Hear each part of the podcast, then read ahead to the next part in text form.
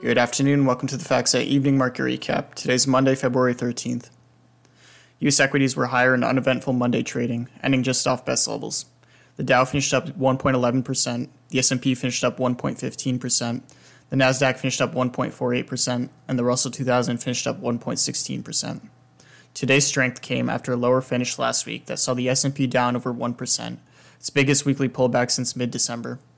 Social media, software, discount retailers, QSRs, semis, multis, apparel, building products, exchanges, and asset managers were among the better performers. Energy was the notable sector laggard. There was some scattered weakness in EVs, fertilizers, precious metals, healthcare distributors, and grocers. Treasuries were mixed with the curve flattening. Policy sensitive two year yield is back at the highest level since last November. The dollar saw good gains versus the yen while lagging the euro and the sterling. Gold finished down 0.6% after slipping 0.2% last week. Bitcoin futures are down 0.3%. WTI crude settled up 0.5% after surging more than 8.5% last week, though turned lower after settlement Biden administration announced more SPR releases. The market is in waiting mode for January CPI data out tomorrow.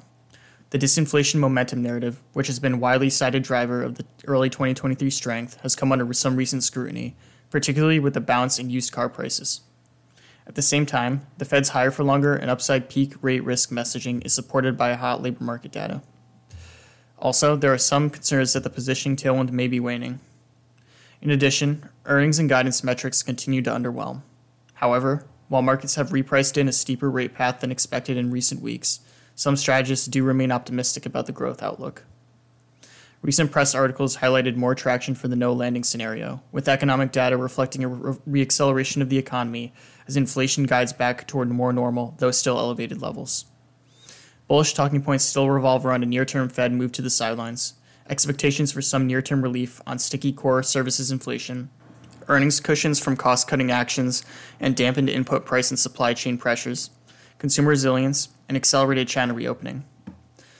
Moving on to headlines, it was fairly quiet outside of the flurry of balloon and flying object headlines and related geopolitical tensions. The January New York Fed survey of consumer expectations showed one year inflation expectations is unchanged at 5%. However, one year household income expectations fell 1.3 pp to 3.3%, the biggest drop in 10 year series history. Additionally, more respondents expect to be worse off a year from now. There were a few higher profile themes in the weekend headlines, including the debate over the hard, soft, and no landing scenarios for the economy.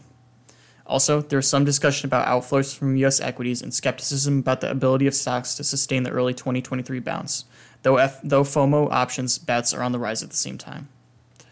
Weaker earnings are another area of scrutiny, along with some mixed read throughs from earnings season thus far regarding the strength of the U.S. consumer.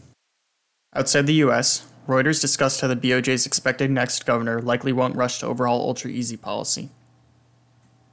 Moving on to corporate news, earnings season starts to decelerate this week, with 61 S&P 500 companies reporting. It was quiet in terms of corporate news today. Meta, Twilio, and Microsoft's LinkedIn were among the latest to cut headcount. Norfolk Southern was hit by liability issues surrounding a recent train derailment. ManU is up on report Qatari investors are set to make an offer. Fidelity National Information Services was down big on soft guidance. The stock finished the day down 12.5%. Monday.com and Teradata both beat and guided above. The stocks finished up 10.9% and 15.5% respectively. Zillow Group and Ralph Lauren were among the notable upgrades today. The stocks finished up 4.6% and 4% respectively. Downgrades include Caterpillar and Capri Holdings.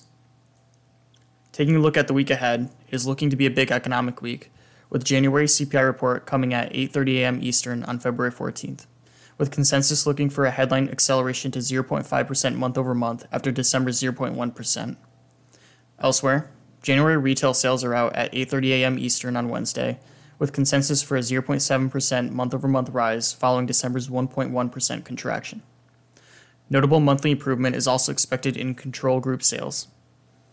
This week, we'll also see the Empire and Philly Fed manufacturing reports on Wednesday and Thursday, and the January PPI on Thursday. That's it for today's FactSet Evening Market Recap. Have a good evening, everyone.